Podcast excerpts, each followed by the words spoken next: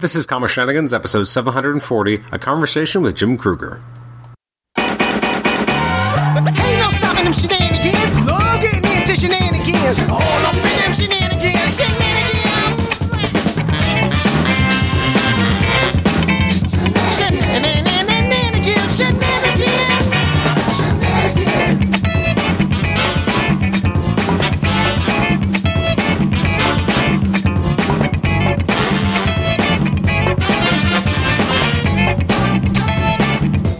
Welcome to the Comic Shenanigans Podcast. I'm your host, Adam Chapman. This is episode 740. It's our Conversation with Jim Krueger episode. So Jim Krueger is the creative mind behind the writing on an upcoming Marvel's miniseries called Marvel's X, which is actually coming out this coming week. I'm recording this intro on January the 5th, and that is coming out on January the 8th, the first issue. So you'll be able to check that out very shortly once you get your interest piqued by this interview. He also wrote the Earth X trilogy, known as Earth X, Universe X, and Paradise X, which we get into during this conversation. He also worked on Justice with Alex Ross. He's had a long partnership and relationship and collaborations with Alex Ross. He worked at Marvel in the early to mid 90s in editorial. He wrote some of the time slips in the Marvel Vision kind of Marvel fanzine, I guess, kind of fan magazine that was published directly by Marvel, edited by Tim Tuohy, who we've also had on the show in the past. I had a great time talking to Jim, and it was really, for me, I have a long history with Earth X. Always loved Earth X right from the minute the first issues were coming out. I remember at the time, a friend of mine wasn't able to make it to any comic book stores, but I could, and I regularly. I don't know if I was going myself, but at least my mom worked really close to a comic book shop. She was able to pick up comics for me, and he was like, "Oh, could you pick up these books?" So she'd pick them up, I'd pay for them, and then I'd have to wait for him to pay me back. And a bit of our friendship ended up eroding over late payment of these items. But I remember getting these issues and reading them. I couldn't afford them at the time; they were a little bit more expensive, and I had kind of set books because, whereas I was just kind of that kid who had a few set books and I didn't have a lot of money, but this kid had a lot more money and access to money, and he could kind of buy whatever he wanted, but he was just always late on actually giving me the money, which was always irritating because I didn't have much to spend in the first place. But that was my first interaction with Earth X, and I loved it. I was just absolutely transfixed from the minute I read the first issue of Earth X. I think I remember vaguely reading the sketchbook that this friend of mine also had a Wizard subscription. I remember seeing the Wizard, kind of giveaway, the Earth X sketchbook. Loved it. Loved the book. And then it was one of the first trade paperbacks from Marvel I ever really bought. Because I was more of a Marvel fan, I was buying more singles and stuff, whereas I think DC might have been one of the first trades I ever really purchased. I remember vaguely having, the original Knightfall trade paperbacks. They were kind of not the glossy paper we're used to now, and I had the first two volumes of that, which culminated in Bane being broken by Azrael, so not even having the full kind of massive story of Knightfall, but just kind of the main Knightfall component as opposed to Knight's Quest and Knight's End. I had Spider-Man, the original Clone Saga, which was just called, I think, Clone Genesis at the time. So that was, I guess, around this period. But that was old retro stuff. Well, not the Batman one, but, the Spider-Man one was retro. And so I think the first Marvel trades that I probably purchased with my own money at the time was probably Earth X and then the Daredevil Visionaries by Frank Miller. But the Earth X one was a very highly prized item of mine for a long time. And then I bought the Universe X and Paradise X. I always loved having them on my shelves, so I was such a huge fan of the book. Anyways, it was a lot of fun to be able to talk with Jim about working on these books that meant so much to me when I was younger. One of these days, I have not been able to take the plunge and buy the omnibus of everything in this giant hardcover format, but at some point I keep looking at it, and one day I will. But so it was a lot of fun to be able to talk to Jim about creating these books, and again working on the upcoming Marvel's X, and just kind of going to pluck his brain about some of the ideas here, the characters he liked writing. Anyways, I wanted to thank some people from the Marvel Masterworks Forum who submitted questions, because there was a questions thread that was put out a while back. So I wanted to thank, Boggins, and Mr. Raffles, And I'm trying to think who else. I think those are the two main ones who had submitted some questions. And obviously, Jim is actually a fan of the Marvel Masterworks Forum. He's a big fan of the Masterworks, and I think we'll get into that a little bit as well. Anyways, thanks for downloading this episode. You can email me at comicshenanigans@gmail.com. You can rate the show on iTunes, subscribe to us on iTunes, and also listen to us on Stitcher. Thanks again for putting up for the last 5 minutes of me rambling on, and here you have finally earned it, the conversation with Jim Krueger. Enjoy. Jim, welcome to the Comic Shenanigans podcast. How are you today? So good. Thanks. Absolutely. It's great to have you here. Let's rewind the clock for a moment and go way back. When was your first kind of interaction with comics, or when did comics first kind of enter your life? You know what? My dad had a garage. He was an auto mechanic and had, like, I don't know, 4 or 5 guys working for him. So when I was even the age of, like, 4 or 5 years old, he would come home with his tow truck on and put all the swirling lights on top and stuff like that, and he would take me along on his trips, like, to go and tow in cars, and it wouldn't be like I would help other than just to go along and, like, you know, hold a dirty rag or something like that. But he would always pay me with comics. So my first comics were, I think, an issue of Commandy by Kirby. Oh, wow. The first one I really, really remember. And how quickly did you kind of, like, were you immediately kind of sucked into the swirl of comics, or, like, how dedicated were you to comics once they became part of your life? Well, you know, at that point, I think my next memory would be resentment when my dad went and got my brother a comic and me a comic, and he got my brother Batman and me Superman. And so I think I was really upset about that at the time. That's funny. And then the other experience of comics, you know, it was all little bits and pieces at a time. It would be like, oh, we're going on a family vacation, so my dad would get me a pack of, you know, 3 Disney comics or some Spider-Man comics or something like that, but I couldn't even look at them or read them until we went on vacation. So, you know, all that stuff was just bits and pieces of comics being kind of this thing that I was not allowed to have, but allowed to have, and there were all these special conditions, and so, you know, from a very early age, it was probably this thing that like I was teased into loving, you know, and being so dedicated to. And then moving forward, like, how do you eventually end up in the Marvel editorial offices? How does your entry point to there start? It starts with I worked in advertising in Wisconsin, where I was a copywriter, and I was working on agricultural products, like, you know, I would do ads for the Sheboygan fishing tournament and for this brand of Teat Dip, which is what you would rub on cows' udders before you milk them, and, you know, all the kinds of stuff you would find kind of in the Midwest on the Great Lakes. And let's just say that my special brand of humor didn't necessarily fit the seriousness with which and how people approach their T-dip.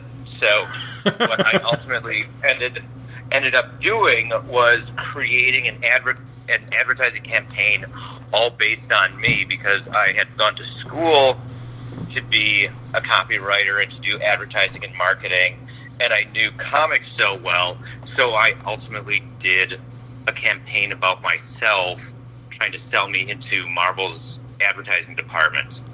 You know, I even went to a con and met a guy who worked, who was a copywriter then, and he told me about how the entire office was growing and they were going to need another copywriter. And so I did this campaign, and then ultimately, you know, went to New York on my own asking for an interview, and they pretty much so said, you know, we're going to need someone one day, and, you know, you're the person we want to hire. We just don't know when that is. And it turned out to be like 2 weeks later. And I mean, you know, I still have some of that campaign. I don't have all of it anymore, but But anyhow, I started working at Marvel, started writing ads. All the ads during that era, all the house ads were kind of gaining attention because I mean, it wasn't just me. It was like such a great group of people who were working there, and it was headed by two classic like madmen of the real madmen days. Like, you know, one of the heads used to write on the Johnny Carson Tonight Show. Oh, wow. You know, another one of the guys designed... Oh, and that guy, he created Count Chocula and Booberry and Frankenberry and all that cereal stuff. He like, wrote lines like, sometimes you feel like a nut, sometimes you don't. Like, classic advertising guy. And then even the designer had created so many things in so many areas. Like, these guys were like legends in their field, but they didn't know comics. And so I came in, like, being able to write advertising, but also being able to talk comics. So it was a really great time. And then, you know, I made friends with editorial, and bit by bit, you know, I kept on bringing them new writers and new artists that they should be using, because I was really into international comics, and I was really into indie comics. So, like, I was telling them they should hire Grant Morrison and Jeff Loeb and Tim Sale and Carlos Pacheco, and, you know, I brought them Alan Moore's Captain Britain series and said, why have we published this? And, you know, all that kind of stuff. And then bit by bit, there were little opportunities to write a couple backup features. Mm-hmm. And so I did those. Those got, you know, a little notice. There were a couple of them that I'm really proud of, and a couple of them that I look back on and I'm like, oh, maybe they were even worse than how they were rewritten to be, you know, that kind of thing. So I'm curious. So I know Tim Tuohy's mentioned before that you worked with him on, I guess, Marvel Vision, working on the time slips. Totally. Tim's the best. Now, I'm curious how that kind of worked out, because when I talked to him, I was talking exclusively about Marvel Vision, because I was a big fan of it when it was coming out. So how did you kind of get roped into working on that book with him, and how did all those time slips kind of come out? Well, basically what happened was, you know, Tim had joined us down. He was kind of in the process of being half in editorial and half doing a unique kind of editorial, because Marvel was trying to create their own version of, like, Wizard magazine.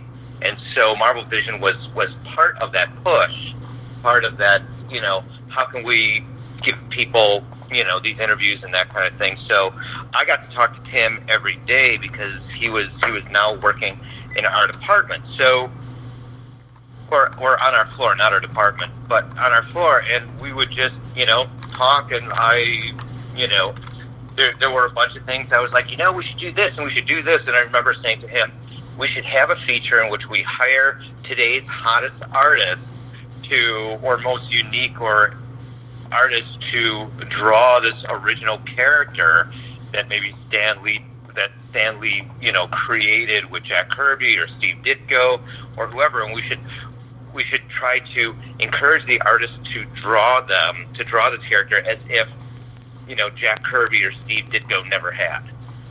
And so the idea was to encourage the artists to try to ignore everything they ever knew about the character, and just go off a name like, you know, Silver Surfer or Spider-Man or Dr. Octopus, you know, and to come up with these ideas or this approach.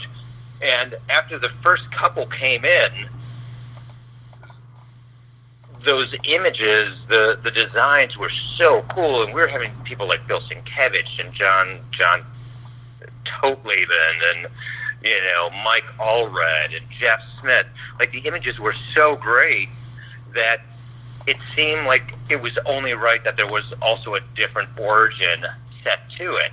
Mm-hmm. You know, and so I would write a different origin to it, and it would be, you know, maybe a paragraph or two. It wasn't this big, elaborate thing, but it would be something in which I would talk about how the origin changed. I would write a little poetic, and then I would also made sure it somehow tied into what we loved about that character in the first place.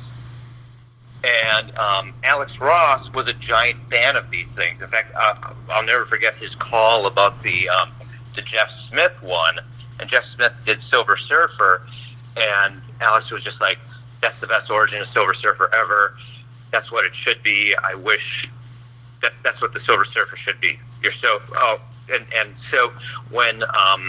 so he was a fan of that. There were other things going on, and Tim was really encouraging for that entire project and everything that was happening. Tim even hired me, if anyone can even find it, to write like a 64-page special that I did with the artist Matt Smith, which was like a completely different form of the Avengers. Mm-hmm. And so that even came out, and Tim and I were planning a different one, and I don't think that ever came out, but you know, there's so many projects that start and stop. But anyhow, Alex really loved these write-ups, and so when Wizard approached him and said, we want to do an article about what you would do, Alex, with the Marvel heroes if they got older, could you do some sketches up for those, just like you did with Kingdom Come. So Alex came up with, I want to say, 12, 13 pictures. One of them was obese Spider-Man, not fitting in his costume anymore. And one of them was the female Thor. And Alex was like, Jim, why don't you just do that thing you do for Marvel Vision, and just write a poignant thing for each thing. So, you know, Alex had the idea that everyone on Earth had been given kind of X-Men powers. Everyone had been mutated, and he said, I don't know what causes mutation, I don't know where it goes. Unlike Kingdom Come or Marvel's, I don't have a story. But just do your write-up on this.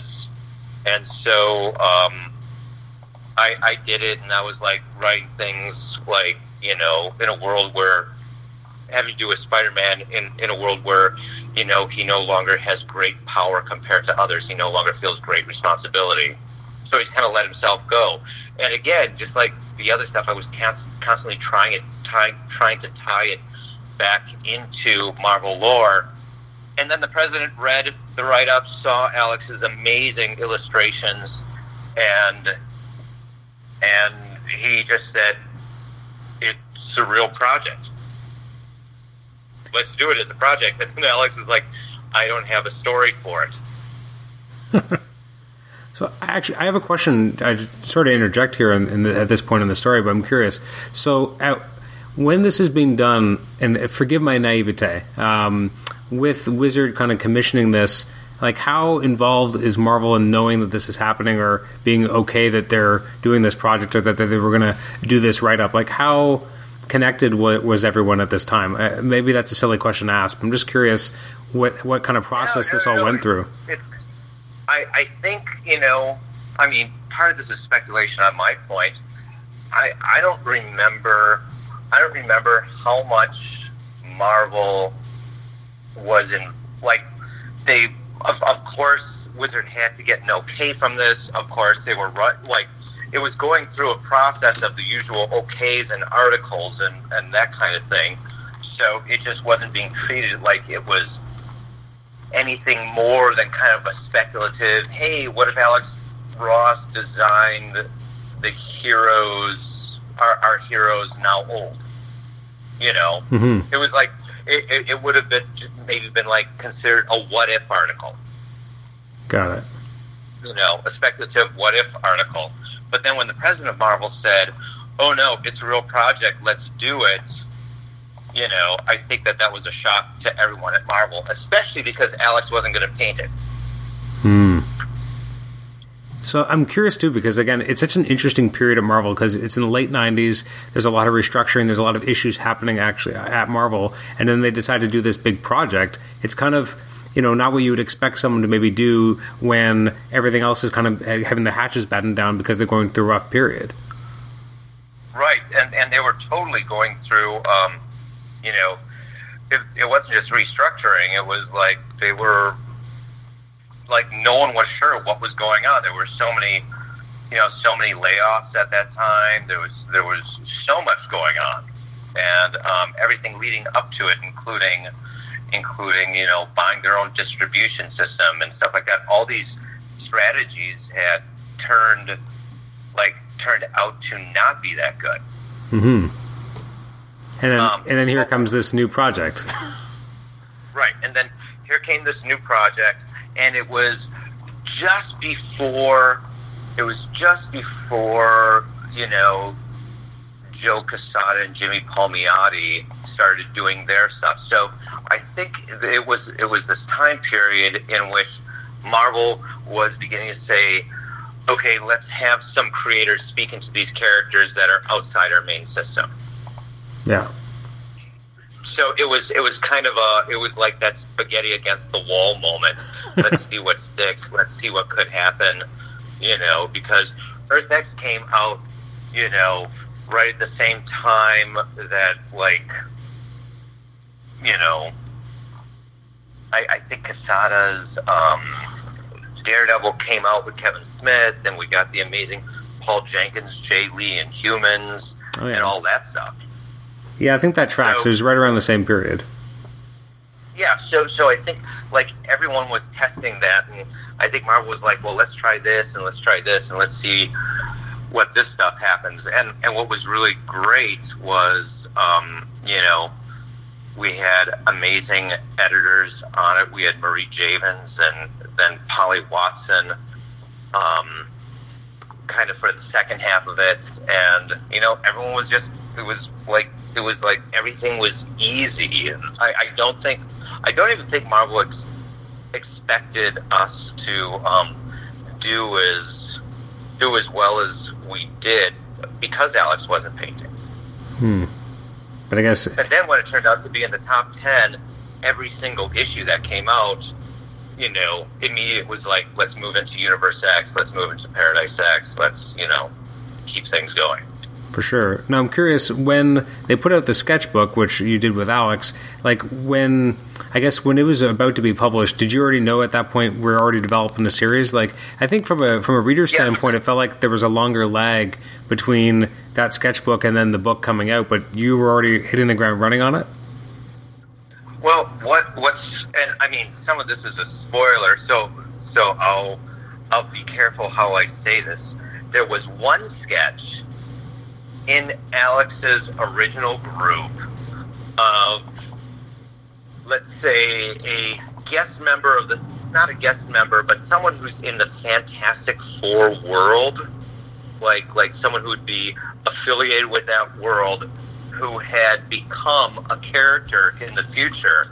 And because there was now a story in place, and I can talk about that, but because there was a story in place, Alex chose not to include that image in the sketchbook because the feeling was that that's too big of a reveal.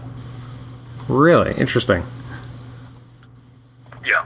And, I mean, you know, people who know Earth X, they can probably guess what that reveal is because they've seen the sketchbooks, they've seen, you know, all that sort of thing. But it would be a reveal, and here's an even bigger hint, would be kind of one of the last most important conversation that Reed Richards has in the final issue of Earth X, which is probably one of the best reveals. Like when that happens, it's you know, it's an emotional one. Right. Like it's it's a great moment because it feels. It's such a cool idea, and the artist does an amazing job of really selling how emotional it is for one and not for another. If that makes sense. It totally does. So you guys hit the ground running. You know you're doing this project. You know that Alex is just, I guess, doing the original covers. So Alex didn't have a story. He's like, I don't know, it caused the mutation. I don't know what this, you know, I don't know what caused it. I don't know where it goes, all that sort of thing. And he said, I'm thinking of having Medusa be the narrator, and But at that point, we still didn't have a story, and Alex was like, I don't want to do it if we don't have a story. I don't want to commit to it if we don't have a story. And then, you know, I mean, one night I called Alex on his phone, and I must have left an hour of calls and messages on his answering machine, all dealing with biology and superheroes as antibodies and, you know, how reproduction happens with celestials and how it all works.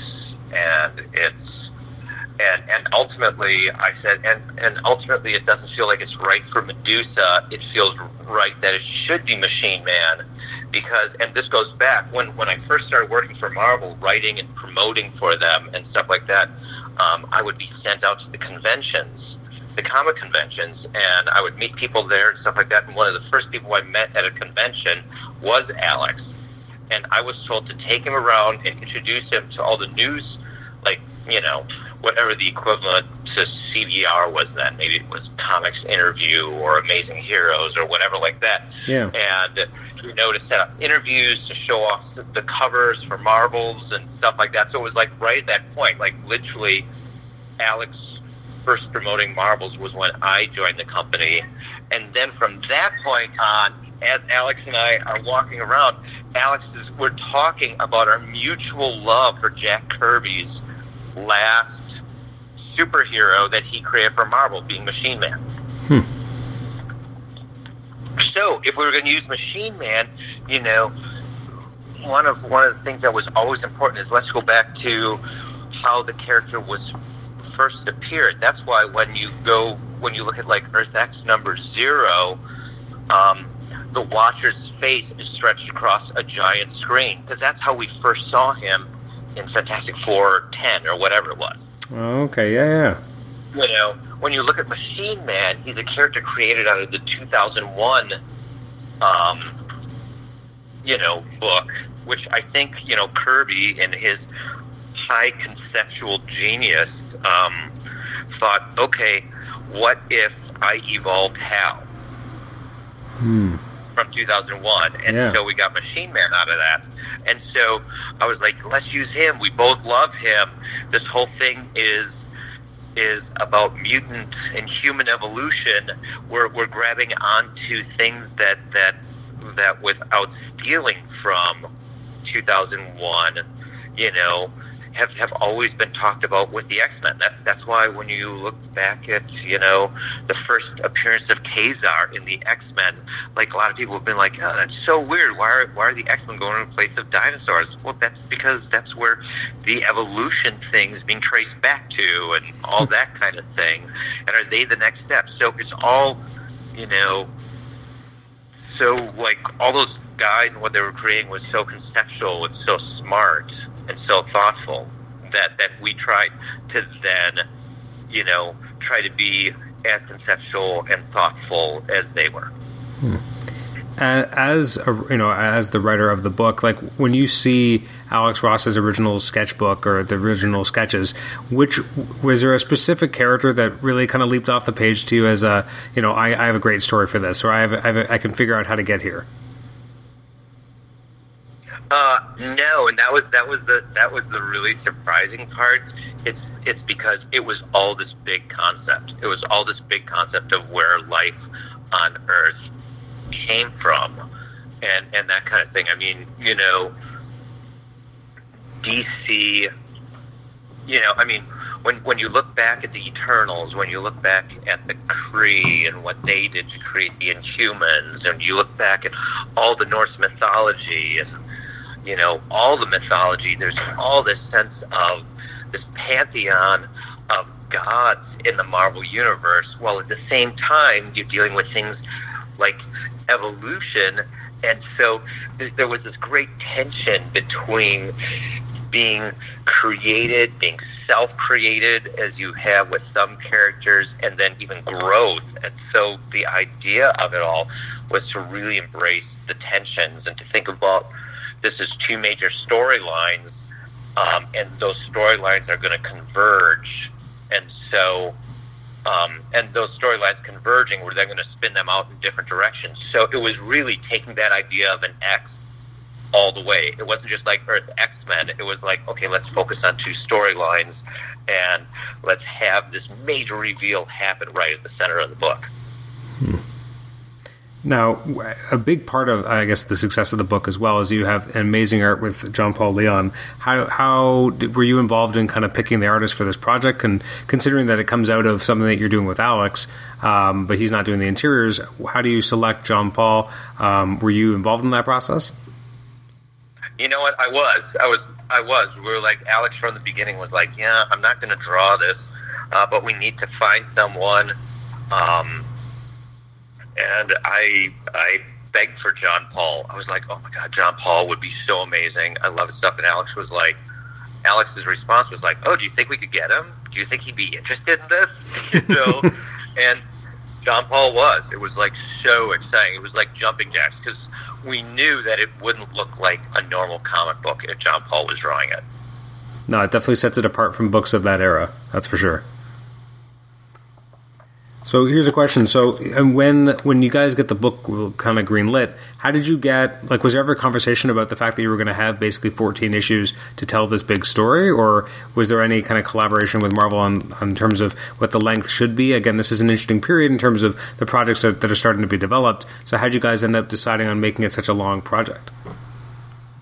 I think when we realized the scope of the reveal and that kind of thing, we just wanted it to breathe, and Alex had this idea of the first issue being not a zero issue, but an O issue, so it would like focus on the origins and everything that would have come, you know, in the past, and then the final issue, the X issue, or the 14th issue, because it would be O, then 1 through 12, and then X, that would be like the final statement on that storyline. Okay. Now I'm curious Marvel didn't argue with that. They actually wanted more like specials with the characters and stuff like that, which is why when we got into Universe X and Paradise X, there were other specials involved and other one shots and that kind of thing. And what's interesting is those one shots are still, when we get to Universe X and Paradise X, my favorite parts of like Universe X and Paradise X. Really? Okay. Now, a curious question. When you get to the end of Earth X, at that point was Universe X already kind of set up to go at that point? Because obviously at the very end you definitely have some characters kind of talking about what's coming next, the next step. Did you already have it greenlit so you knew that you could kind of seed in what was coming next? We did. And Alex had already talked to Doug Braithwaite about taking over the art afterwards because John needed vacation. It's a big project, and rightly so. You know, there were so many characters, so many things. I mean, you know, I kept on being like, "Ooh, let's put a cameo of Easy Reader in the Land of the Dead to represent Spidey's super stories." You know, it's like we're just getting more and more. And his single statement is, you know, like, you know, literature is dead or something like that. It was a statement about no one reading anymore. So there are so many points where we could put in little things. But yeah, I mean, Universe X, I think I didn't even take a break between writing Earth X and Universe X. Oh no, actually I did. I took a 3-month break and went to film school. That's an interesting way to take a break. Yeah, it was, and it was intense. It was this NYU directing intense thing, which was, you know, you get there at like 9 a.m. and you work till 9 p.m, 6 days a week for I want to say 8 weeks, and then at the end you shot a number of films, but you have a final film that becomes, you know, final short film that becomes, you know, your calling card. Wow. That's intense stuff. So here's the natural question. So you have, as you're wrapping up or as you're, you know, midway through Earth X or coming to the end, you know that you're going to get another book out of this. Had you already at that point conceived it as a trilogy, or how yeah, as the evolution of the story kind of worked, how quickly did you kind of evolve your ideas as to how big and how grand this was actually going to end up going? Well, you know, it was like I always think about my writing as if I'm creating a puzzle, but I have to create the pieces that fit together to ultimately make the puzzle. So it's like there are levels of that, and we realized that, you know, if we were going to speak to all of the Marvel Universe, if Earth X represented the 60s of the Marvel Universe, Universe X going into Paradise X would represent the 70s into the 80s. Hmm.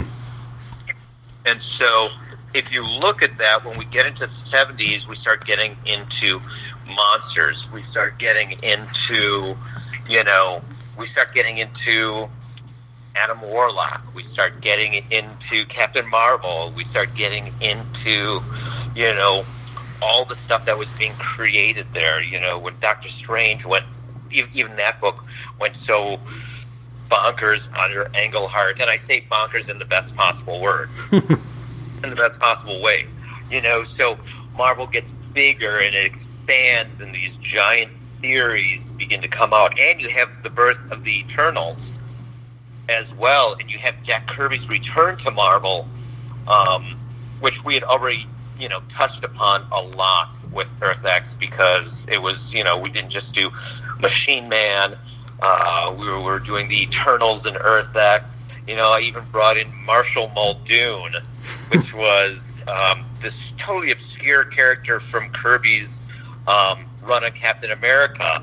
But again, Kirby being so conceptual, I think that Kirby was thinking, you know, who should Cap team up with in the Alamo? You know, in this otherworldly Alamo. Like, he was recreating the Alamo in another dimension, and then he looked at it and goes, no, he should be teaming up with John Wayne. So Kirby created Marshall Muldoon, who's this John Wayne type, this Clint Eastwood type, the classic cowboy of cinema type. And so I was like, oh, I love that character so much, I want to use that character. You know, and so in all ways we're like, how can we touch on 70s Kirby? Because, again, Commandy was 70s Kirby, but at DC. That's right. So I have a question. So, I mean, it's easy to look at the entire kind of X trilogy as being a series of very dense reads. Was that very deliberate to really get into the nooks and crannies and kind of tying everything all together and going as deep as possible? Well, you know, I mean, I have to give credit where credit is due, but it seems like a major name drop, so... but it's okay. I had lunch with this amazing director who's worked on Marvel films, and we were sitting down. We were talking about movies and TV and comics, and what is it when you what does it look like when you take when you do the next chapter of something, when you let something grow and that kind of thing. And you know, he was so wise, and he affected my writing forever in his statement when he said, you know, the first thing is you have to advance the story. You have to take it forward. You have to give people something they didn't know or something they haven't seen before. And he said that's the first part of the next chapter. But the second part of the next chapter is you have to remind them why they loved this thing in the first place. Hmm. And so, and look, I judge Star Wars films on that. I judge comic runs on that. I judge films on that, like we all do, and on that basis. And I was like, does this remind me of what I loved about this character in the first place? Hmm. You know, so while it's the next chapter. So in going into Universe X, there were elements that had to happen, you know, that were instinctually part of Earth X. So part of that is a narration that's also a conversation. Yeah, that's right. You know, that's one element. There's a sense of reveal. There's a sense of the story being bigger than we ever thought it was. And then there's ultimately seeing the characters in a new light and getting a sense of their destiny, of what they would become. Absolutely. And so all those elements would have to work into it. I would say like Earth X feels completely me, where Universe X and Paradise X, it was Alex and I sharing more plotting together. Like Alex brought in a lot more ideas with Universe X and Paradise X. I mean, I remember like writing an Earth X, I would like write a script and send it to him, and then he would just call me later that night because he would read it and tell me about everything he liked about it. Like, it was really just like, it was the easiest collaboration ever. But then Universe X and Paradise X became something totally different because it was ideas going back and forth and that kind of thing. And when, I know I'm jumping the gun here, but as I'm right in the middle of writing Marvel's X right now, which is the prequel to Earth X, that same kind of give and take and going back and forth is happening between Alex right now, and it's awesome. Do you prefer that collaboration as opposed to just doing it on your own, or is it just part of just the material being different and kind of pulling at you in different ways and ping-ponging it back and forth actually works better? You know, I don't know. You know, I can't pick a preference.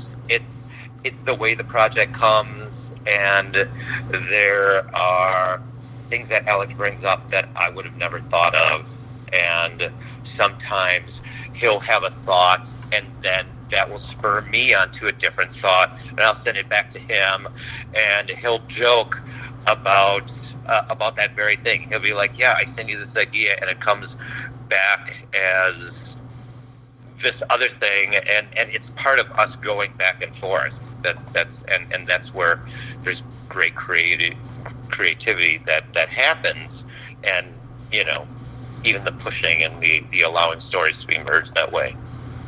What is it about, I mean, so obviously you guys have worked together for a long time in a lot of different projects, so what is the magic that makes you guys work? Is it just the fact that you can have such an easy collaboration with each other and just you can go back and forth, and you come from a same kind of baseline interest and you're able to kind of take that to the next level?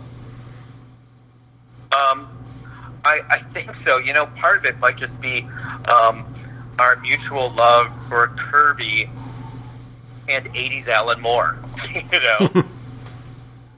You know, like when you look at Kirby's so conceptual on a certain level, especially visually, and even story-wise. I don't want to take away anything from Kirby as a writer and as an idea smith, but, you know, like if that's Kirby, that when we look at Alan Moore, 80s Alan Moore, Alan is so conceptual in a language kind of way. Mm. And, you know, if I could put 70s Kirby with 80s Alan Moore, I can't even imagine what that would look like or be. Like, you know. It's interesting having you talk about how much you like, you know, this appreciation for Kirby and the bigger ideas. The fact that you used X-51, or sorry, Machine Man, as your narrator in Earth X makes all the more sense. And I always thought it was just such an interesting way to do the narration, because you have the character kind of shunted forward and he has to tell the watcher what he sees. It's such an interesting way of casting the Watcher in a different light as well, which at the end of the book you kind of get the reveal about the Watcher and why he's using Aaron as his eyes. It's so fascinating. What was it like to kind of put that together and be able to use X-51 as this kind of really kind of eerie and creepy kind of way, because he's kind of lost his humanity in terms of the visuals? Well, it was just, you know, I always want to try to write with some sort of levels in place, so it was one of these scenarios in which I was being like, okay, we're on a planet in which no one has humanity anymore, so let's get to what's at the, you know, let's get on the insides of it and realize that there's a giant lie in the midst of this story that's going to be uncovered, and inside of Machine Man himself, he's a robot that was programmed to believe himself alive. So from the beginning, there was this desire to have a character who had layers to him, and that even the truth The truth was that he was just a robot, that he would still defy that, because it's a giant story of defiance. Mm-hmm. The very natures of a hero is that the hero will defy the status quo, even in himself, and so, or herself, and so that whole idea of letting Machine Man be that made him a lot of fun to write. How did you approach, I mean, especially, well, I mean, in Earth X especially, but also Universe X, you tell some great character beats with Captain America, and you've really kind of pushed him to his limit.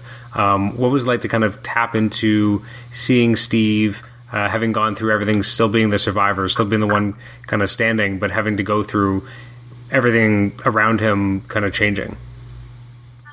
Well, you know that film, the film that I left, or that I my 3 months off to do that class. Mm-hmm. It was it's a Don Quixote type of film called They Might Be Dragons, about a guy who gets laid off of work, who's convinced that his boss is actually a dragon. So he buys a gun, and he's going to hunt down his boss and shoot him to save the world.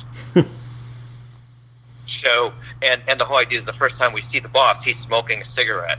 So, there's even the dragon smoke there, and the picture of greed, and the picture of, like, all that stuff playing on itself. With Captain America, I was trying to create and trying to work towards that Don Quixote idea as well, that he was fighting for freedom that wasn't even something that people wanted to fight for anymore or wanted to have. So he was kind of this sad reminder of a freedom that clearly had been lost, which is why, and this is a spoiler, I will say, which is why he has to die at the hands of a mob. Mm-hmm. Democracy at its worst. It's such a stunning scene. Like, the art there is just incredible. Like, the serene look on Cap's face, though, before it happens, and then you fade to black after he sees the vision of death. Like, it's haunting. Oh, good. Yeah, no, we were so happy, and we knew that it was going to go there. We knew that we were like it happens early in the book. It's almost the break from Act 1 to Act 2 is the death of Captain America, because the whole goal of that series was going to be, let's kill death. Absolutely. Well, and the page before that particular, like when he actually does end up dying at the hands of the mob, you have that great shot where you think you have him with his shield, and you see the shots go right through, and then you see the young Marvel holding the shield somewhere else, and and trying to be protected. Again, it's haunting. Like, it's really well done. It really makes you feel for Cap, and again, he'll do everything it takes for the mission. And this was the end that he was destined to have. At least on this plane. Right. And it's interesting that we're talking about Cap and how he dies in Universe X, because there's something going on with that in Marvel's X, which will be one of those big Scooby-Doo kind of things that happen. So not to jump too far ahead, so I have two major questions. So obviously you're, it's been 20 years, you're coming back, you're doing Marvel's X, which is kind of a prequel story, but we haven't really talked much about Paradise X and how it ended or kind of didn't end, or at least not the way initially intended. What can you say about how Paradise X ended up wrapping up? Well, you know what? We were basically told this is a great story because it talks about the powers of fans, and it talks about the importance of creators having relationships with fans. It really did. During that entire time, I forget even the website, but I was like, people had so many questions about Earth X and Universe X and Paradise X that I had, I had message boards that I was on, and I was working on these message boards, answering people and stuff like that. And I forget the president at the time, or maybe I'm just choosing not to remember him, but he was so upset that the Universe X trade paperbacks were outselling, I think, the Ultimate line. Oh, wow. The Ultimate line of trade that he killed it. He killed Paradise X. He's like, yeah, no, I don't even want comics like that anymore, blah, blah, blah. He was so pissed off because it was representational of a success that came from a moment in time before he was president. And so he got all upset, and he killed it because he didn't want to be like all this. And then it was supposed to end at issue 7. Oh wow! As opposed, like really gutted. Like I had already written like through issue 6, you know, knowing it was again going to be like a 14-issue thing. So I went on these message boards that had, you know, hundreds of people that were interacting, and I was like, look, you guys, this has to be the most positive thing ever, but if the Earth X trilogy means anything to you, please write the president of Marvel and tell him how much you love this series and how grateful you are that he's kept it going. And they did. And so he got letter after letter of people thanking him for it. And while we didn't get all our issues back for the series, we got most of them. Wow. That's incredible. And so, yeah, no, it's so amazing. And the ending did change because I think I either lost 48 pages or 64 pages out of the bunch. But right now, and this is spoiler. I feel like it's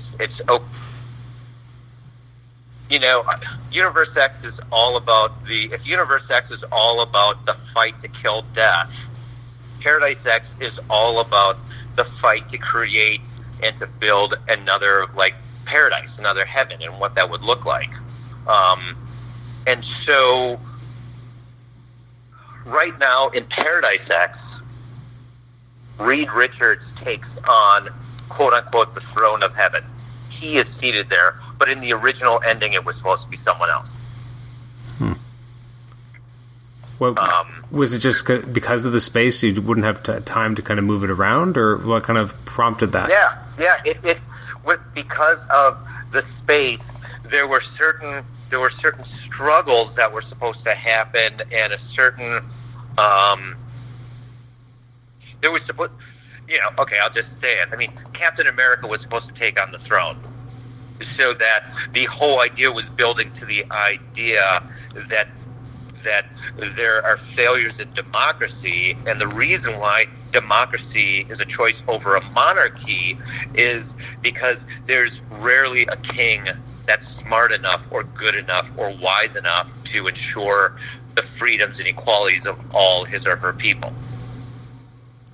And so what was going to happen in those missing 64 pages or 48 pages is it was going to be offered to Cap, and Cap was going to have to say no, or Cap was going to say no, and because he said no, there were more consequences that were going to come as a result of that. And so what you would have gotten in that last storyline is Cap's unwillingness and then ultimate surrender and ultimate giving up of freedom of self for the sake of ensuring the freedom of all others. Which is, again, going back to the rule, the thing we love most about Cap. For sure. So, with the ending you ended up getting, you also have kind of a cliffhanger of sorts. Well, not cliffhanger, but there's the idea of a story that exists beyond, with Reed, you know, planning to go rescue his son. What prompted you to kind of put that as the last beat of the story? Well, you know, Alex and I have talked since then of two things.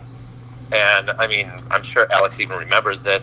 I don't know if we have any plans necessarily to do it. We talked about a prequel that would take place in the beginning days of the plague that mutated everyone on Earth. We talked about that story, which is the one we're working on right now, which is Marvel's X. And then we talked about something that would be called X-Tales, because we like specials so much and that kind of thing. And in no way was it, ooh, let's do another you know, let's do another 14, 15, 16 issues, which is another big epic that reveals this thing. I think we're kind of done with our let's reveal the thing that no one knew and all that kind of thing. And we had so much fun writing the specials and doing the specials in Universe X and Paradise X. It was just like, let's do some stories that focus on that. So can Reed, you know, the fact that Reed is now on the throne of heaven, has brought his wife back to life in the midst of Universe X, has faced so much stuff and continues to want to dare things, just spoke to who Reed is as a person, and that he's the one that will go where no one else can. And if he can't go there, he'll still figure out a way to do so. And that's what makes him Reed Richards. That's what makes him so, so great. Absolutely. I have just a general question. Obviously, a lot of the original designs came from Alex, from that sketchbook. As you guys progress through the different levels with Universe X and Paradise X and introduce characters or concepts that hadn't been seen previously, was he doing the concept art for those, or was it just the artist in those particular books? Yeah, no, I think pretty much so all the concept art is Alex's. Gotcha. And then how did Marvel's X even come about now? Like, it's been, as you said, 20 years. What was the impetus, or who made the call? Like, how did this get pitched that you guys would be able to revisit that world? I think Alex and Kurt were talking about doing some sort of extra thing. It was some sort of celebration of Marvels and that kind of thing. And, I think part of it's even, and I may be talking out of school here, or maybe that's not even an example. Maybe I'm just making this up. But, I think right now when you look at Marvel, they're trying all kinds of things that speak to all the history of Marvel, and especially after the passing of Stan, this is like this giant time of celebrating all things Marvel. And, it just felt like, okay, now's the time. And it's interesting because Joe Quesada, even a couple of years ago, was like, I think it's time for Earth X to come back, blah, blah, blah. And so Alex and I talked, and, he had his schedule, I had my schedule, finally just all the pieces came together. And, the fact that this is also a celebration of Marvel's going on right now, it all just kind of fit. It's like, again, the timing was right and the timing was perfect. What is it like to get to immerse yourself back into this world, but also like the early version of this world? Like it's interesting to read Earth X, having read the other volumes, because it's not that it starts small, because it's still a world that we're looking at, but you guys go so big. And so, what was it like, kind of ratcheting it back into the nascent world that would end up becoming Earth X for Marvel's X? Right.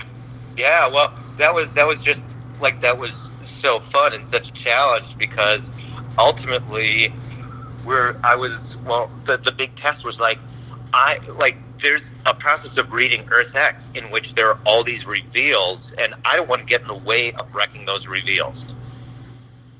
Mm-hmm. Like, there are realizations with characters that you would never have, and it's almost like in no way did we want to wreck the reading of those things. I mean, when Marvel's X issue 1 comes out, there's a new printing of the Earth X trade paperback coming out. So, in no way did I want Marvel's X to give away anything of Earth X. So is it more of a tightrope to walk as a result? Yeah, but in some ways that was the fun, and it was the challenge, and it was like, how I talked about before about writing, it's like the whole story is the puzzle, but then you have to come up with the pieces and how the pieces fit together. It's like, to a certain degree, some of this image is already created because of Earth X, but there are reveals there, puzzle pieces there that have to be in. So it's almost like a puzzle that interconnects with that in a way that makes sense and is funny and charming and encouraging and, both dark, like Earth X is, and everything else. I feel like one of what this series really does, the Marvel's X, is it's pretty much so, even though it happens during the plague, it's pretty much so the Marvel characters as we know them right now, or as we knew them, let's say, in the 80s or the 90s. It's like classic Spider-Man, classic Daredevil, classic characters like that, ultimately responding to the plague. Like when you get into Earth X, society has kind of moved on. People have kind of taken control, and there's a way in which life is being lived.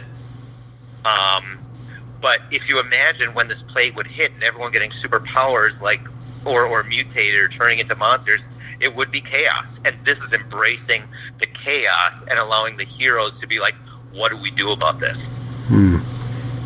I guess I never thought about that, but it's true. Like in the original book, it was kind of, there was no chaos. Everyone just kind of accepted that this is the world by now. Yeah. Yeah. And so this is that chaos. This is, will the heroes, change things or not? How can they help, people deal with these things, deal with their new powers? It's like, it's the origin, it's the secret origin, it's the first issue of every single person on the planet Earth, and their first experience of power, and, that would be chaos, that would be awful. Absolutely. I'm curious, so in the past year, you've had the entire Earth X trilogy has been published in 2 giant omnibus editions. I'm wondering, what was that like to be able to see everything put together in these nice big hardcover collections? Oh, it was so awesome, and one of the things that I really am happy about those collections was the fact that in the second one they included the Nighthawk Limited series. Mm-hmm. That was a kind of Nighthawk Daredevil team up. That was a sequel to one of the Ann Nesenti Daredevil storylines that I loved, where Daredevil goes to hell with the Inhumans. Oh yeah, yeah. So this is kind of a sequel to that, or a continuation of that story. And because Universe X is narrated by a Nighthawk who can see the future, I'm glad that these 3 issues are put in there so that if anyone's wondering, how could Nighthawk see the future? When did that happen? Blah, blah, blah, blah. It's kind of the same thing that became Civil War Part 2, but more isolated with just Nighthawk. So a question that came from the Marvel Masterworks Forum, which obviously you're very familiar with, was about whether or not you had further ideas for using Nighthawk after the 3-issue miniseries. And I did, and Alex and I at one point had really talked about doing a Defenders series. But I think Eric Larson got that gig. He got to it sooner than we did, or something happened. And so we didn't get a chance to do the Defenders that we wanted to do. Which is how this industry works. For sure. But I did. I really liked the idea of, and what always made me love the Defenders, and I think, especially the first 80 issues of the Defenders especially, was the Defenders were, like, they were creepy. They were superheroes that fought Satan. And I was like, that's so, like, crazy and wild and awful, and how they, and then, I would be looking at all those awesome Rich Buckler Fantastic Four issues where again, Mephisto is attacking them, and Silver Surfer is always fighting Mephisto, and they're, going into the 70s, again with Universe X, it's a big embracing of all, these words sound wrong together, but the awesome satanic stuff that was happening in Marvel, I don't want to, before we totally run out of time, and I feel like I could almost spend an entire hour just talking about it, but I was just curious, how did Justice come about with Alex? Because that is just an amazing book. Oh, yeah, thank you so much. Well, you know what? It was probably 2 things. One, both Alex and I love the Super Friends, but Alex really loved the Super Friends. Like love the Super Friends. And, Earth X really led to Justice because Alex told me, and I know he's said this in interviews before, but Alex was like, I'm sometimes jealous that I didn't draw it myself. which is a giant compliment to John Paul, you know, who I still have the recollections in my mind where Alex would talk about how John Paul draws with an energy like Kirby. Like Jack Kirby, there's a realism, and yet, you know, an abstracting to things that is just so beautiful and wonderful. So it was like that, and then Alex was like, yeah, Jim, I feel like I need to do something that you write that I paint. Interesting. And so did you guys then approach DC with it, saying, hey, we're interested in doing this thing? Well, I just assumed that DC's always calling Alex and begging him to do something with them. So, you know, I don't know if they did. I think DC was just like, you know, Alex was like, well, Jim and I want to do this. We want to do a giant serious Justice League versus the Legion of Doom story. And they probably just said, yeah, let's do that. yeah. And so, you know, initially, I think because each issue was going to be narrated by a different hero, I think there was frustration that the first issue was narrated by Lex Luthor, but eventually, you know, when DC saw where later issues were going and stuff like that, and the fact that Luthor saw himself as a superhero and as maybe the planet's only hero, like, it all led to everything working out in a way. And just like Earth X, you know, it's a puzzle. Absolutely. So this comes, again, from the Marvel Masterworks Forum. So Mr. Raffles wanted to know that Justice did feature a lot of characters narrating their respective chapters. Who was your favorite character to write, and who proved to be the most challenging to write? Oh, in Justice? Yeah. Lex Luthor, you know, Lex Luthor was clearly the easiest to write because that's where it began, and in so many ways I was setting up an argument where he was wrong, but he had to sound so right. And all the issues to follow were going to be an argument against that. So, you know, it's almost like it begins with nuclear Armageddon, and yet, you know, his whole thing was that humanity doesn't have to solve its arms race because there are heroes there to stop it. Superheroes there to stop it. And yet we live in a world in which, you know, there are not superheroes and we haven't stopped it ourselves. So fundamentally, he's flawed from the beginning. You know, so well, you know what? It's not who is so difficult. I'll just talk about who is surprising, who is fun. Like I loved writing Aquaman, just because I was totally a child of all the Jim Aparo, Steve Skeets, Aquaman stuff, and the death of Arthur's son. Arthur Jr. in that was something that from the beginning Alex and I were like, okay, let's right that wrong. Let's tell a story in which Black Manta does not kill Aquaman's son. And so from the beginning it was making sure that it was like we were writing about and telling a story where you know, Aquaman was king, he was hero, he was judge, but he also had to be father and he had to be all those things. And that was a blast.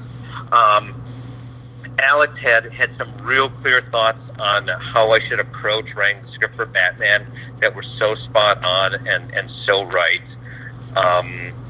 And Alex also had the idea of the Green Lantern being trapped in a part of space where he was completely lost in, and the idea of Green Lantern being or Hal Jordan, like, being pulled into the ring. And the necessity of, like, the Phantom Stranger being the only one who could find him. Like, and that was just a great idea. I loved writing Green Arrow and Black Canary. I still have people come to me and talk about the scene where Clayface attacks them. You know, and why Ollie puts in the earplugs and stuff like that. I still get that. And that's really fun. So, but the one I think, if I think about all the characters, the one I was most excited about writing was Shazam, Captain Marvel. Because no one had ever broken him down into his 7 pieces and talked about how making a decision here, he uses the wisdom of Solomon to make this decision there, or he no longer feels the thunder of Zeus. He no longer, like, all these pieces of him being a composite character, I had never seen anyone else write, and I don't know if I've ever seen anyone else write it since, but I love that aspect about Shazam. When you're writing a book like this, which, as you said, is kind of a love letter to the Super Friends, do you what were the internal voices as you're writing these characters? Were you hearing them as if they were on Super Friends?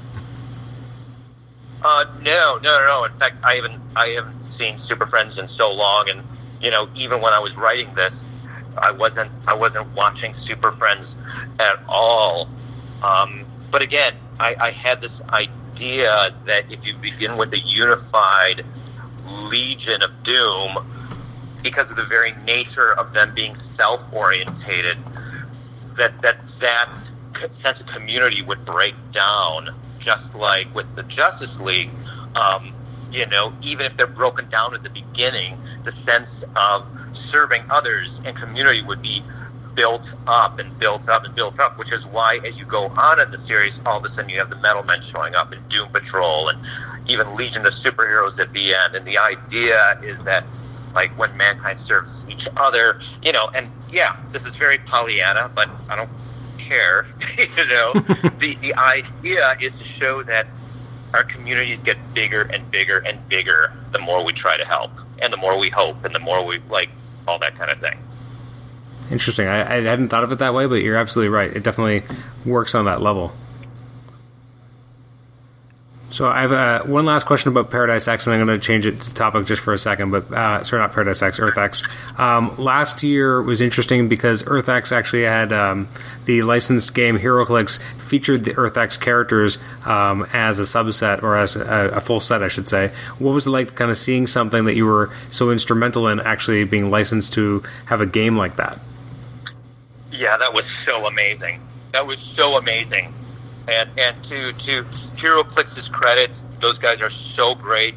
They sent both Alex and I sets, and so we have these sets, and it's amazing just to look at them all.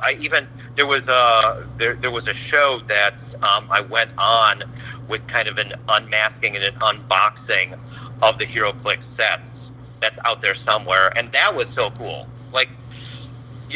That was with Scott Porter, right? Yeah.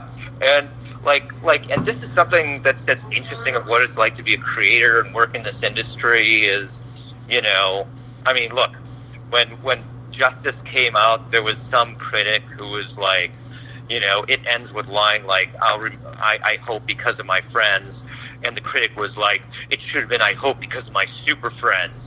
And I was like, last thing I need is critics to to tell me how they would have written it. Mm-hmm. Go ahead, judge what I write, but blah, blah, blah. But then what's so interesting is you get that, and you live as a creator with people saying something sucks, or they love it, or it's important, or it's not. But then when you see things like the HeroClix thing, you really see the enthusiasm that people have for stuff, and it's like, oh, okay. Alex and I are like, did people even like Earth X sometimes? And that speaks to, our own insecurities and our own, we birthed this thing, and yet, there are the pimples now that it's grown, For sure. Well, I guess it's nice to feel any kind of validation that's still out there. Like, when you, especially in a medium like comics, when there's so many comics that are constantly being published and put out, it's easy for things to kind of get lost, right? Or feel like they're forgotten, even if they're not. Even if it's someone's favorite comic, you may not know that. Yeah. No, totally. And it's so exciting. And that, again, that goes back to that message board and all those fans and all those people who really made it possible for us even to have an ending, and an ending that works. I don't want to give any picture that I'm upset with the way Paradise X ends. I'm like, oh, you know, I had a different plan, but maybe it's right that Reed's on the throne. He'll think of things that Captain America never could have, and, you know, sometimes the best things come out of an editor or someone saying, no, you can't do that. Mm-hmm. So speaking of... there was even a moment of that in Earth X that is another moment people talk about. And that's the one where Reed is going to use the Cerebro helmet. Hmm. And I remember an editor saying, you know, that helmet only works for Xavier. Xavier's brain, it wouldn't work for Reed, and that's why Reed had to, you know, shape his brain inside his head to look like Xavier, so Cerebro would work. And that only happened because an awesome editor said, no, you can't do that. You have to somehow fix it. Wow, that's pretty cool, because that is a great moment in the story. So, and it's a small moment. You know, it leads to a big reveal, but, you know, it's just like, thanks to editors doing their jobs. I think, you know, I think that's one of the things I always tell young writers who always want to explain kind of their perspective on things. I'm like, you know, find the right people who will be critical.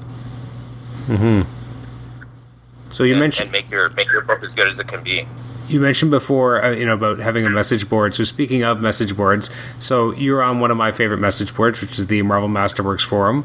And I take it from this that you're actually a giant fan of the Marvel Masterworks, and you have them all, correct?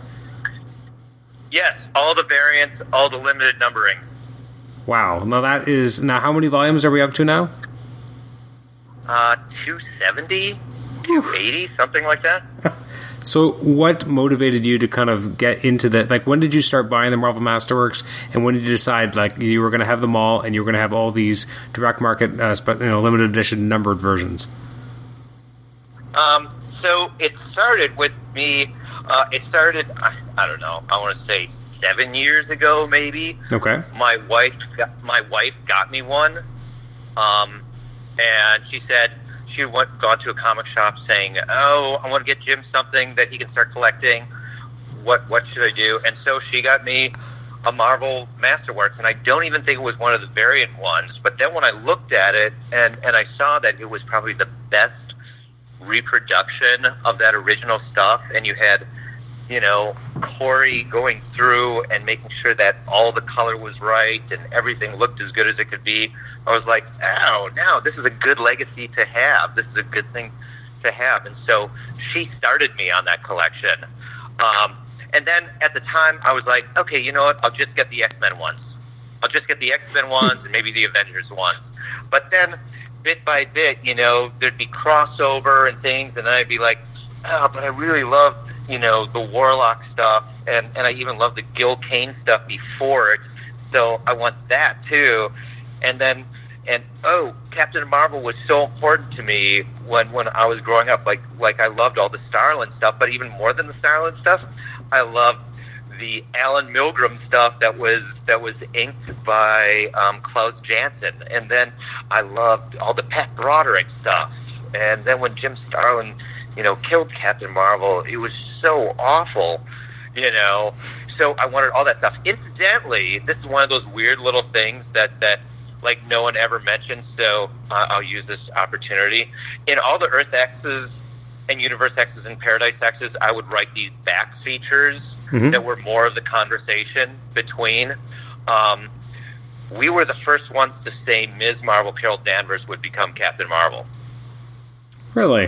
When you check the appendixes, those conversations out, they ultimately, there's a moment where they talk about Carol Danvers, and X-51 says that she has taken on the name Captain Marvel to honor the Kree warrior from whom she got her powers.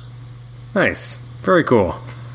So, like, dumb little things like that we were, like, trying to make sure that we could thumbprint everything. Anyhow, back to Marvel Masterworks. You know, look, people love this stuff, and it goes back to those first two rules of, can you extend the story, and can you do it in a way that reminds people why they love these things in the first place? So, and a lot of times with the comic industry, especially for those of us who have been here for a long time, we're never allowed to truly extend the story because there's the illusion of change, but not necessarily real change. Yeah. And so what Earth X allowed was the chance to actually take a step with these characters' lives and then to do it in a way that hopefully spoke enough to their origins that we were reminded why we love the characters in the first place. So I do have a question about what was the first Marvel Masterworks that your wife bought you? I think it was X-Men. I think it was X-Men Volume 1. Really? That was the one that launched over 200 books that you bought. Yeah, bit by bit, chasing them down, finding them. It was so fun to call to. I bought some on eBay, but I tried to buy as many as I possibly could from stores. And then I saw them go up and down in price, and sometimes they're worth a lot, sometimes they're not. Sometimes you get them cheap, sometimes you can't. I haven't read most of the Golden Age or Atlas ones, but I probably read all the rest at one point or another. That's a lot of content. Yeah. I didn't read it all within the last 6 or 7 years. It was more like, a lot of it I remembered from even reading it when it came out. Mm-hmm. But I was able to go back in, and who knows when this stuff will be necessary. And what's been happening in recent years is I've been able to go to cons and get them signed, and that's amazing. That's awesome. The fact that I've got a Doctor Strange that Marvel Masterworks that's signed by Rudy Nebras makes me so happy. I'm like, when's that opportunity going to come again? For sure. Now, with the Marvel Masterworks, is there a particular line that you were surprised at how much you enjoyed it? I mean, again, at this point, it almost doesn't matter. You're going to buy it because it's one of these volumes. But is there one that you were surprised by how much you enjoyed it?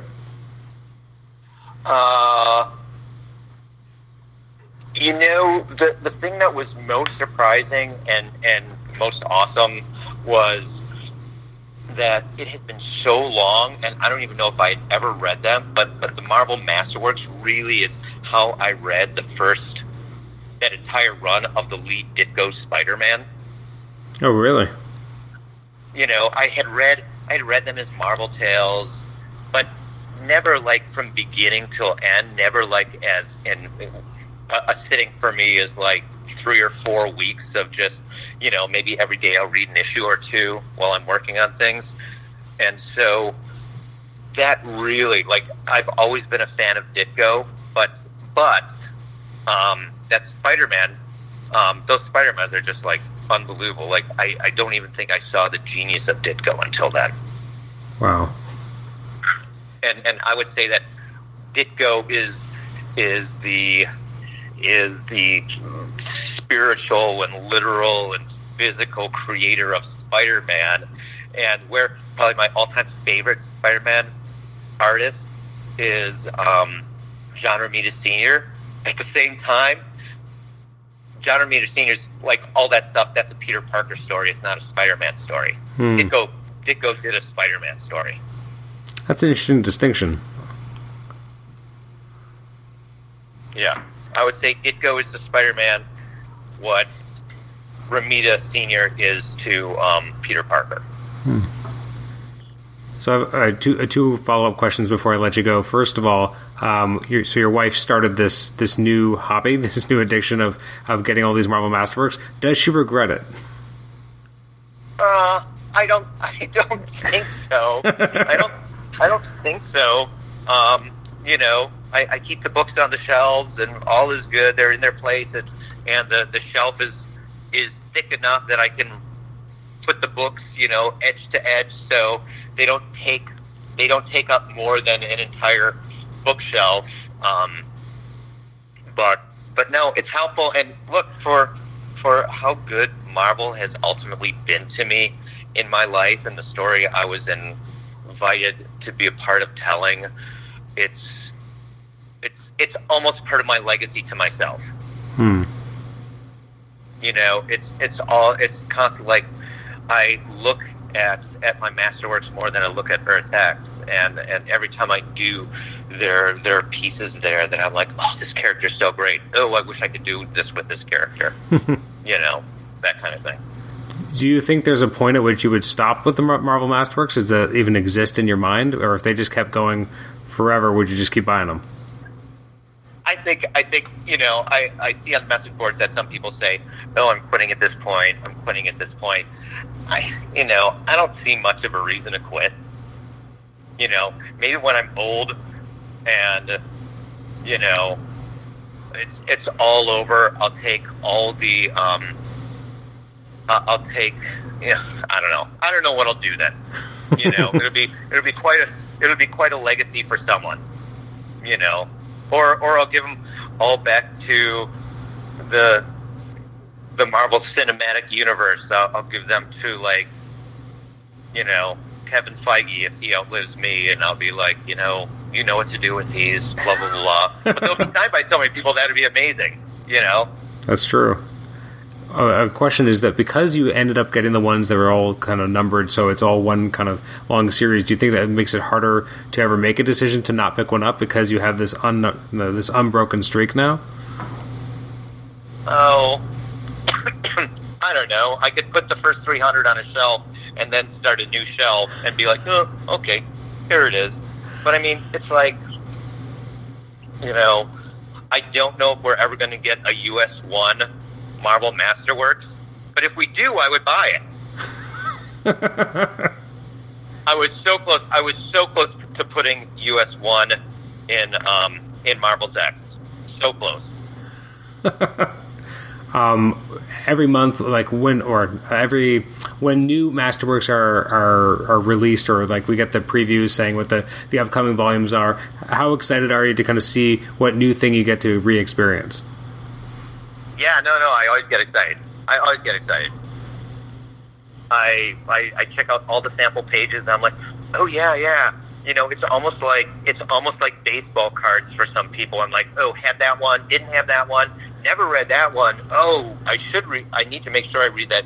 You know, it's like that. I get really enthused, and you know, I'm excited. Look, I'm excited about it all coming out. Like, you know, I'm excited about more She-Hulks. I'm excited about the Dazzler one coming out. The variant cover looks so amazing. Like all of it. Like all of it. Like, oh, you know, I'm really glad. Like, there don't even have to be any more Defenders ones, because finally the David Kraft, Gary Conway, Keith Giffen issues came out. Mm-hmm. So of Defenders, and I was so excited about that. Before we sign off, so obviously you're working on Marvel's X right now. Is there anything else that's coming out soon that you want to tease or give us a bit of a sneak peek on? Yeah. So I have these two really special graphic novels that when I go to cons, I try to have things that people almost can't get anywhere else. So it's like kind of like, oh, what's this of yours, Jim? What's this of yours? So I have, when I do cons, I usually have at least two graphic novels no one's ever heard of before. So I have a really dark fairy tale that would appeal to the Fables crowd, called The High Cost of Happily Ever After, and it's just awesome. And that's you can get it on Amazon if you Google my name and stuff like that, or if I do a signing at a store, I usually supply the store on an ongoing basis. But it's just this kind of thing I have. And then there's a graphic novel called The Runner, about a guy who's been on the run from the Angel of Death since 1936, and it's like a supernatural thriller. Both of those are things you can get on Amazon, or you can get from me personally, and hopefully they'll end up in comic stores soon, but I'm not in a rush, and I'm not all that business-minded a guy to make sure that I'm able to make that happen. But okay. Those are special. But I should mention right now that a book just finished its first 6 issues called The No Ones from Cave Pictures Publishing, and the trade is coming out soon. And I'll describe the comic and why I think it's really cool, and then I'll describe how important it is to our whole discussion about Earth X. Okay. So I met this artist on Facebook. I think it was Facebook. Maybe it was Instagram. But he's in Norway, named Wellbee. and that's already a hint. And I had one artist attached to the book, and then he couldn't continue because of other things he had going on. So I brought Wellbee in to take over the book, and his art is staggeringly amazing. Like, if you took John Paul Leon and Tommy Lee Edwards and Steve Yowell, Zenith Phase 3, which is my favorite one of my favorite Grant Morrison books ever, by the way. But you took that artist, and then you brought him, and you had this artist who penciled, inked, and colored. That's Wellbee. So The No Ones is a story of a celebrity superhero group, that has their own action figures, their own paparazzi. They've got their own business and stuff like that. They're, they are heroes. While they're not like, it's not like The Boys. At the same time, there's a bottom line to what they do and stuff like that. Anyhow, in the first issue, they're fighting terrorists and they accidentally kill a homeless guy. And they know that the media will have a field day. They know this will affect their money. And so what they do is they hide the body and they bury it secretly. Wow. And then they wake up the next day and no one's ever heard of them before. No one, they've never existed before. So they're like, okay, well, we'll just remind people. So they save some people from a fire. And then moments later, once the people were saved, the people are like, you know what? How did we get out of the fire? Like, literally, all of reality is constantly writing them out of its presence. And this skews the team so that half of them see this as a way to really change the world, and the other half just want their lives back. Huh. That's pretty cool. And, like, some of my favorite heroes that I've ever created are a part of this. Like one of the characters named Call. Basically, you know how some kids are born, or some babies are born underwater in a spa? Yeah. He was born underwater in a witch's cauldron.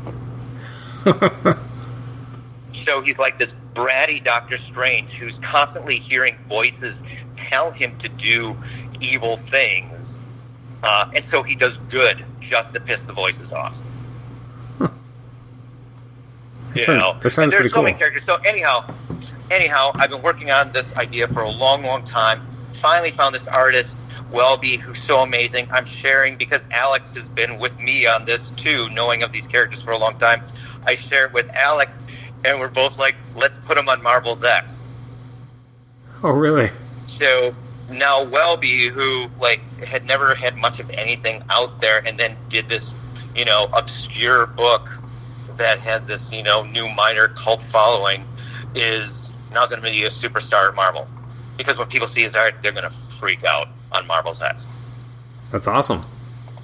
Like, every issue he does just gets better and better, and where the first issue is very kind of, I want to say, focused on one particular character and giving an experience of how the world has changed through one specific set of eyes, it just grows out from there, becoming bigger and bigger each issue. Nice. Now, a question about the No Ones. How many issues are in that series? It's 6 issues, and I think the trade is out in the spring sometime. Okay. Very cool. Well, that's something. So we got to look out for Wellbee. That's what we got to do, right? Yeah, for sure. I mean, the way he's drawing is like you can think of John Paul Leon meets Jock.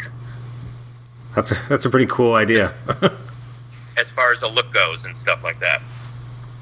Okay, well, thank you so much, Jim, and thank you so much for taking so much of your time to talk about Justice and Earth X, Paradise X, and Universe X, and Marvel's X, obviously, and I'm excited to see the next chapter, or I guess the prequel chapter. Awesome, thanks. I can't wait. Can't wait for this to be out there. So excited. Excellent. Well, thank you so much. Okay, thank you.